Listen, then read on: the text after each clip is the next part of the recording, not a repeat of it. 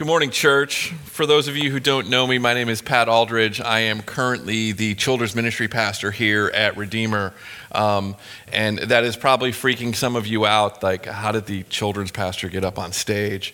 Um, well, when Joe, our lead pastor, gets needs some time off, um, they started going down the list of who's going to preach. And week three, here I am. So, you know, we went down that list pretty far. Everybody else was obviously booked. So, um, here we are. Um, just an update, quick update on Joe.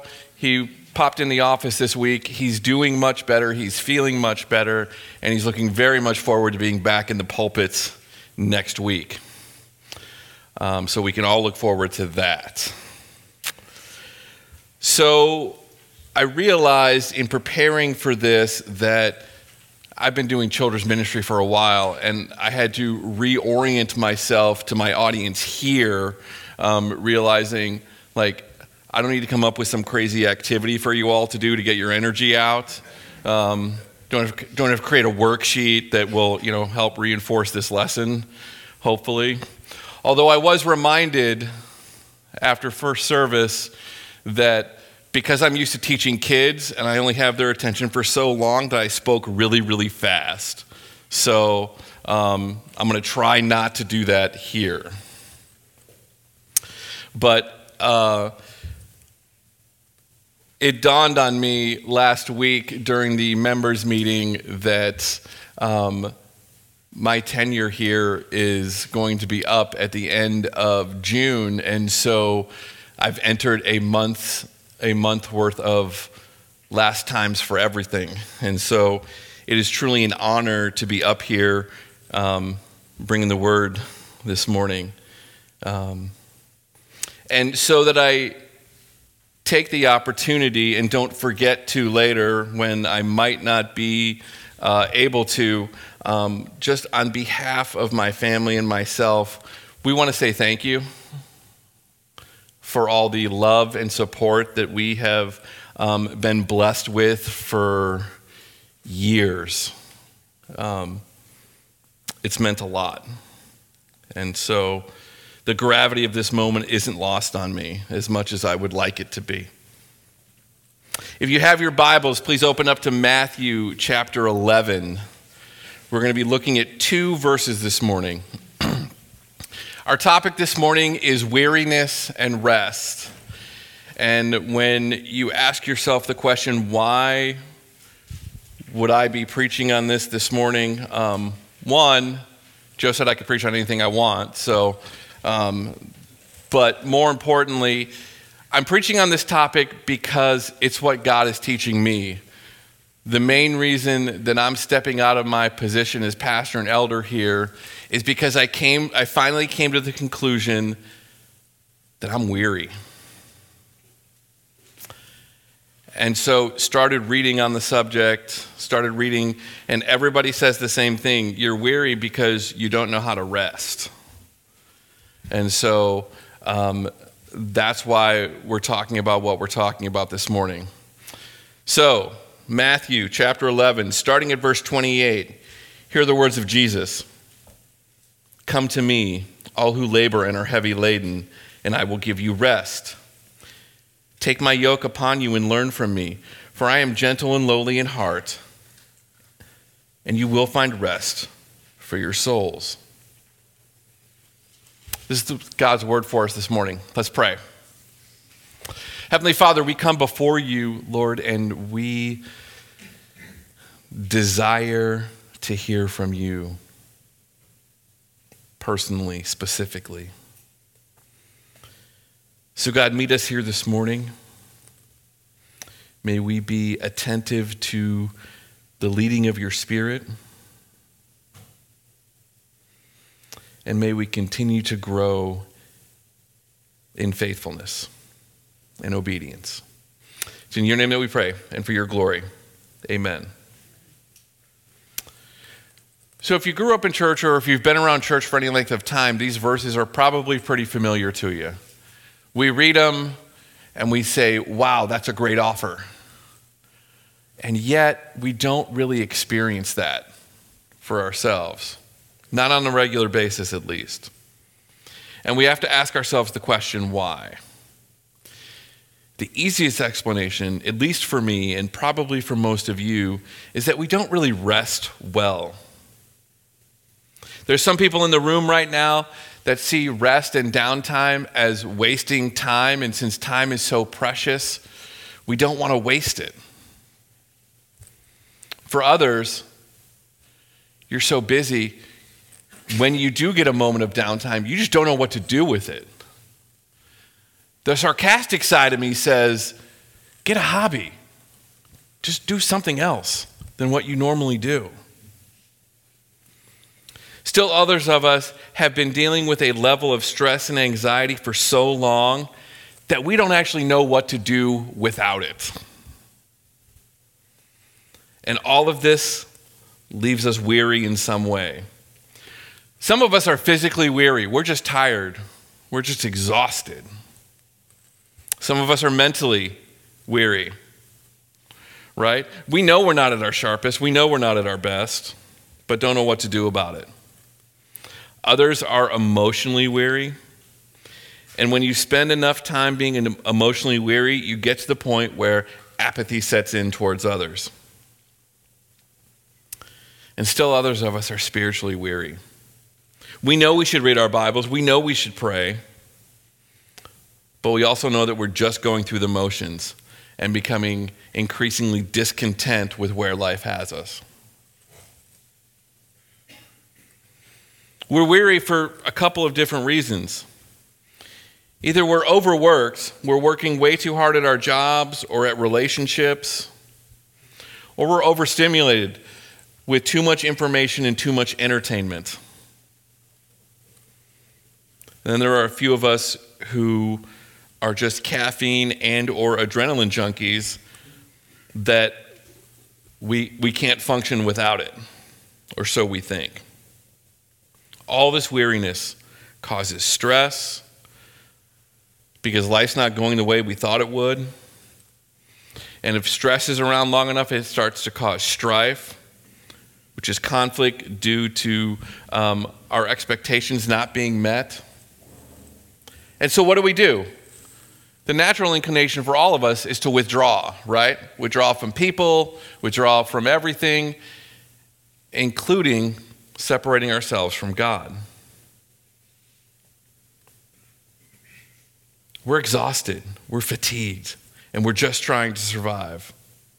And this is why we are, are weary. But this isn't what Jesus calls us to in this passage. He calls us to the opposite of weariness, He calls us to rest. And yet, our culture says busyness is best, right? When what we really need is just space to reflect, to be alone, to be nourished. We need rest. And what I'm not saying here is that we're not called to work and we're not called to recreation. But those two things have to be balanced with rest. Because when they're not, they become our purpose and or our identity. Work and recreation without rest is a deviation from the way God created things to work. He rested on the seventh day, not because he was weary, not because he was tired, but so that we would associate rest with his blessing. Jesus had to get away from the crowds and from his ministry responsibilities to be alone with his heavenly Father.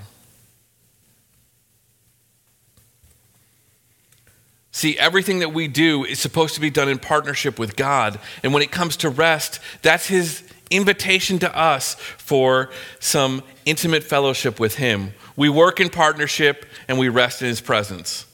When we don't find rest, what we're showing is we don't really believe and trust God That is possible. So this morning, we're going to look at what the Bible has to say about rest. We're going to do this in four ways. Number one, we're going to look at what prevents rest. Number two, we're going to look at the invitation to rest. Number three, the exchange of rest. And number four, the promise of rest. And by the end, my hope is that you will agree with me that when we deal with our distractions, we find rest for our weariness. When we deal with our distractions, we find rest for our weariness. So, what prevents us, number one, from finding our rest in God? It's the things that distract us. I'm defining distraction this morning as seeking satisfaction in other people, places, and things. You see, for most of us, we're either too busy and or too entertained to spend time with God. And when we spend too much time in either one of those areas or the combination thereof, we get, we get this sense that we're being overwhelmed. And when we're overwhelmed, we spend too much time in our heads trying to figure out what to do. And too much time in our heads is exhausting. What we need is for God to reveal what we're thinking, right? Because if God reveals what we're thinking, we'll see where our priorities are. We also need God to reveal what we're wanting, to show us where our true desires are. We also need God to reveal what we're lacking. And this is what's most important. Because what we're going to find when we ask God to reveal those three things to us is that our priorities are out of whack. We've taken good things that God has blessed us with and made them ultimate things. And we've moved the ultimate thing so far down the priority list that we feel like we're stuck. Our distractions interrupt our focus on God. And if that's not bad enough, then it does a couple more things to diminish our ability to know God, to meet with God, to love God, to treasure God, to enjoy God. Because we think when we come to church Sunday mornings that because we're in close proximity to God, that that equals intimacy, but that's not the way it works. And we'll learn more about that in a few minutes. Our distractions make intimacy impossible. It's too shallow and too surfacey. Relationships can only flourish when our distractions are out of the way. Distractions groom us towards self centeredness because we're spending way too much time thinking about us and not about others. Our distractions feed our discontentment by forgetting what's most important. Distractions rule an undisciplined heart by making us overcommit and overwork. And our distractions do the one thing that would change everything for us. Our distractions make listening to God impossible. For those of you that have been in this church for a while, you know that Deuteronomy 6 is one of my favorite passages for a lot of reasons. I'm going to start reading at verse 4. Deuteronomy 6, starting at verse 4, says, Hear, O Israel, the Lord our God, the Lord is one. You shall love the Lord your God with all your heart, and with all your soul, and with all your might. And these words I command you today shall be on your heart. If we're not listening, we're not hearing what God is saying, what God is reminding us of. Or even back in Matthew chapter 11, Jesus is teaching, and, he, and we get to verse 15 and we hear him say these words, which he repeats several times throughout the Gospels He who has ears, let him hear. What are you listening to? Who are you listening to?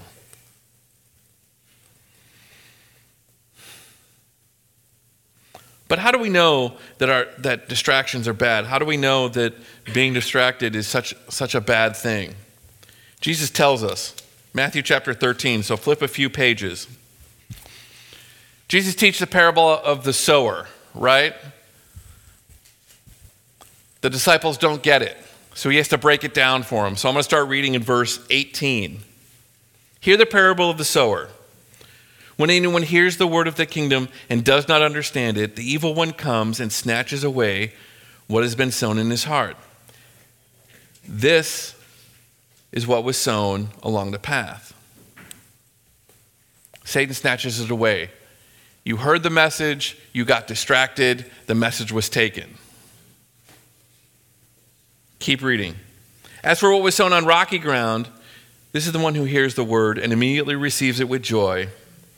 Yet he has no root in himself, but endures for a while. When tribulation and persecution arise on account of the word, immediately he falls away. Tribulation and persecution are going to happen. But when we get distracted by that, the power of the word is taken away. Verse 22 As for what was sown among the thorns, this is the one who hears the word, but the cares of the world and the, deceitful, the deceitfulness of riches choke out the word, and it proves unfaithful, unfruitful. So we have the cares of the world and the deceitful the deceitfulness of riches distracting us from being fruitful. Verse 23 As for what was sown in good soil, this is the one who hears the word and understands it. He indeed bears fruit and yields, in one case a hundredfold, in another 60, and in another 30. Distractions steal the word away from us. And when we're not in the Word regularly, we end up being having a lack of focus and being unproductive. So it's safe to say that we're all distracted in some way. But let's look back at Matthew chapter 11 and see what Jesus says and see what he's actually offering. Point number two an invitation to rest. Verse 28 Come to me, all who labor and are heavy laden, and I will give you rest. Jesus makes this invitation. He says, Come, right? Come to me and I will give you rest. It's not a command. It's not like me standing at my back door at 12:30 at night when the dogs are out in the backyard barking their little idiot heads off and I'm standing at the door yelling at them to come in, right? It's not a command. Jesus is making an invitation. He's inviting us into the rest that he experiences because of his relationship with his heavenly Father.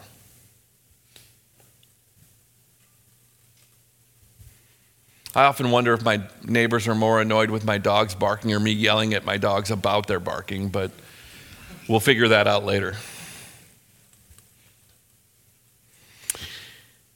We have this invitation to come. And when we accept it, we find intimate fellowship with the God who created everything simply by speaking it into existence. We have intimate fellowship with our Savior who died to pay the penalty for our sins. We have intimate fellowship with the Spirit who is leading us and guiding us into, towards greater degrees of holiness. But we also find relief, right? Jesus knows that we labor hard and that we are heavy laden. And he makes this invitation, okay? And we find relief in the fact that when we come to the realization that he isn't asking for our help, but he's offering his. What he's promising here is rest for the restless. And the rest that he offers is in the midst of everything, right smack dab in the middle of our everyday lives, our everyday struggles, our everyday pains, our ever present temptations, and our never ending, always growing to do lists. Jesus is offering us rest. But how do we know this rest is real? We know it's real because Jesus is real, because it's found in a person. It's not found in an activity or a lack of activity. Rest isn't simply the absence of activity, but it's the addition of relationship. This is what biblical rest looks like. we can find joy and rest when we run to Jesus instead of away from Him, which is our natural inclination. When we trust Him instead of ourselves. When we stay close to Him. You see, it's by reorienting ourselves back to Him and away from wandering down our own path that we find rest. Jesus makes this great invitation, and it sounds almost too good to be true. Our weariness for rest. But what's the catch? When we deal with our distractions, we find rest for we find rest for our weariness. So number 3, there's an exchange that has to happen. Verse 29 Take my yoke upon you and learn from me, for I am gentle and lowly in heart, and you will find rest for your souls. And automatically we're like, there it is. There's the bait and switch. Jesus promises rest, but now he's going to demand something in return. He's going to demand that we take his yoke, right? I knew very little about yokes in general. I mean, I knew what it was. It's a piece of wood that connects two animals so that they can plow the field more efficiently. What I did know, I did know two things about yokes, and so I did a little research. And number one, I didn't know that the yoke had to be specifically made to two specific animals, because if it's not, there's a greater chance that an animal is going to pull a muscle and be less effective if it's not. So, um, the other thing I learned about yokes is that the reins for the animals is only attached to one animal, not both. So that one's the lead and the other one follows. Um, that the yoke had to be specific. And for us, it's the same way. The yoke that Jesus is asking you to take is specific to you. It has you have a specific purpose to fulfill. And while that sounds like we're adding work, in reality, what's happening is God is providing for you what he's requiring of you. You see, his burden is going to lighten your burden because his yoke comes with the power to obey and the strength to obey. But if that's true, then why do we so often miss out on the rest? It's not because we have a yoke, it's because we've yoked ourselves to the wrong thing. We've yoked ourselves to our jobs, we've yoked ourselves to entertainment, we've yoked ourselves to information. But verse 30 here of Matthew chapter 11 reminds us of a couple things. Jesus is still talking. He says, My yoke is easy and my burden is light.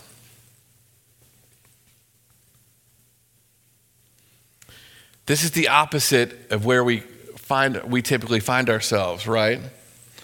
Verse 28, we are heavy laden and we and our labor is hard. But if we exchange that for Jesus' yoke, we find rest. And it still sounds too good to be true. But think about it this way you've tried it your way. And my question to you would be how's that working out for you?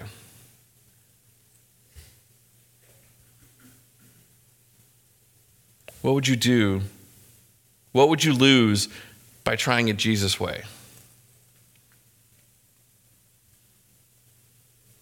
But what is this yoke that Jesus talks about? What, what, is, he, what is the expectation?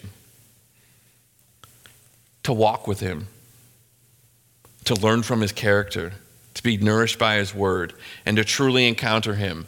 And all those things take time. Not just time to ingest the information, but time to let that information soak in and to change you. But the result, if we take that yoke, if we take Jesus up on what he's offering, is that we find rest that comes from a life of surrender to him and not fighting against him. But it can't be that easy, right? There must be something for us to do. But the blessing here is that this exchange comes with a promise. Because remember, when we deal with our distractions, we find rest for our weariness. Number four, the promise of rest. The end of verse 29 says, you will find rest for your souls. So, within these two verses that we've been primarily focused on this morning, Jesus used the words rest twice. Any good Bible study curriculum will tell you if the Bible repeats itself in a relatively short period of time, that means that it's important. So Jesus offers this rest. But the promise is that we have to discover it. We have to, we have to find it. Because here's what's going to happen when we take Jesus up on his offer. Three things are going to immediately happen. Number one, pride is going to be killed. Your pride is going to be killed because you no longer have to have all the answers and you can look to Jesus for guidance. But if we're going to look to Jesus for guidance, that's going to require us to be submissive to his leading. Number two, idols are going to be destroyed. Our idols are going to be destroyed because we don't have to do all the work. The work's already been done. We can lean on God's sufficiency. But if we're going to lean on God's sufficiency, we have to trust in His authority, which is hard for most of us to do. And then, number three, anxiety is going to be silenced. Our anxieties are silenced when we realize we don't have to be perfect anymore, that we can wait on God for the results. But if we're going to wait on God for the results, we have to give up control.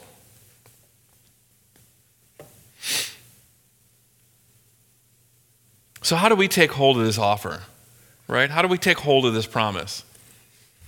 In a word, intentionality. The kind of intentionality that is willing to lay down the things that distract us from Jesus. When we deal with our distractions, we find rest for our weariness.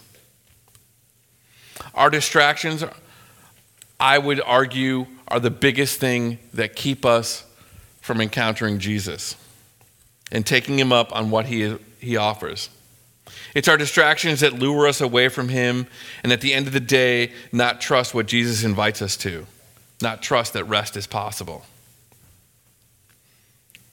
But we have, an, we have the opportunity to end our weariness by simply trusting Jesus. So, how is this going to work? How do we know this is true? As I was reflecting on that question, I was reminded of Psalm 46. Not Psalm 43, which I said in the first service and confused a lot of people. So, Psalm 46. I'm going to read all 11 verses.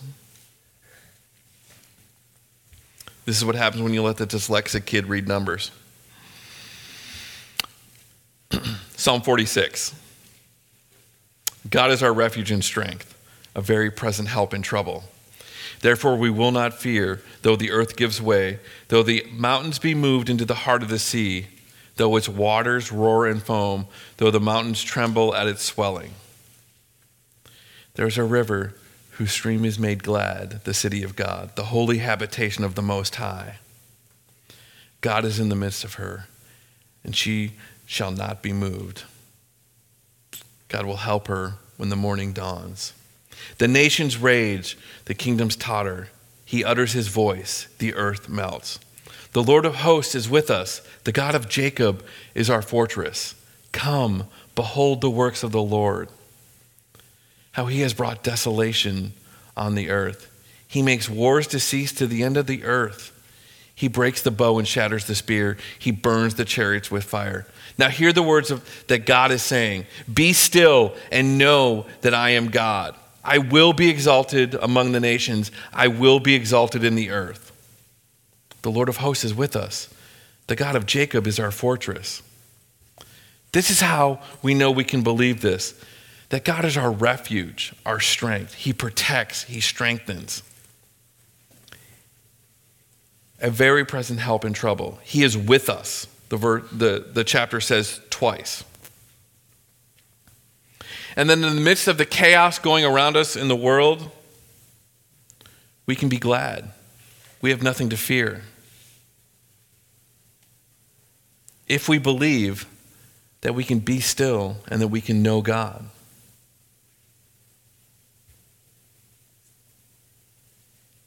So, as we reflect on this psalm, we have to ask ourselves do we believe this?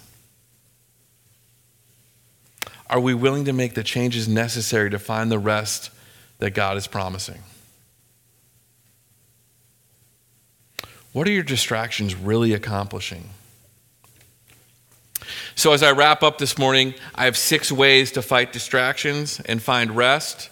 Here's where I went too fast, so I'm going to try to slow down. Number one, be attentive. Be attentive to the essential things, not just the good things. The good things have their place. Keep the essential things essential. Keep Jesus at the center of everything that you do. Number two, examine your habits. Realize that what you do is doing something to you. Number three, realign your priorities. Be willing to set up new habits that refocus your attention on Jesus. Number four, practice listening. Practice listening to God's word. Because God's word must occupy a more significant portion of your information diet than it currently does. Whatever, wherever you're starting at, if you're starting at zero, read your Bible for five minutes this week. That's a win. If you're in your Bible every day for two hours, increase it. Be growing in God. Practice meditation, letting the word sink in and, let, and applying it to your heart. Let the Holy Spirit do what the Holy Spirit does. Give him time. Number five, set boundaries. Be willing to say no. Or at the very least, be willing to say not right now. Because it's easy for us to overcommit and to spread ourselves too thin. Number six, be intentional with your spiritual disciplines. Okay? Be intentional with your time in the Word. Be intentional with prayer. Be intentional with fellowship. Be intentional with worship because it's these disciplines that are going to overcome distractions, but only if we're intentional with their use. We can't just open our Bible and read it, pray a quick prayer, check the box, and think we're good. It's discipline that will slow you down long enough for your soul to sink into Jesus. And this intentionality looks like putting on the new self Ephesians chapter 4. I'll start reading in verse 22. Put off the old self, which belongs to your former manner of life and is corrupt through deceitful desires, and, and to be renewed in the spirit of your minds. And put on the new self, created after the likeness of God in true righteousness and holiness. This is what God wants for us. He wants us to grow in righteousness and holiness. And this is what Jesus wants to teach us. This is the work that he has for us all to do. When we deal with our distractions, we find rest for our weariness. So, the bottom line here is that our own efforts and distractions leave us doubting and depleted. But what Jesus is offering us is refreshment and renewal. Would you pray with me? Heavenly Father, we come before you and we so need rest. God, we know that Jesus is better, but we need that reminder. We need you to make our hearts believe.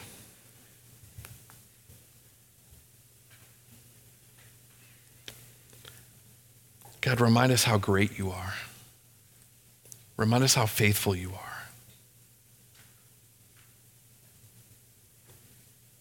Remind us how good you are. It's in Jesus' name that we pray, and for his glory. Amen.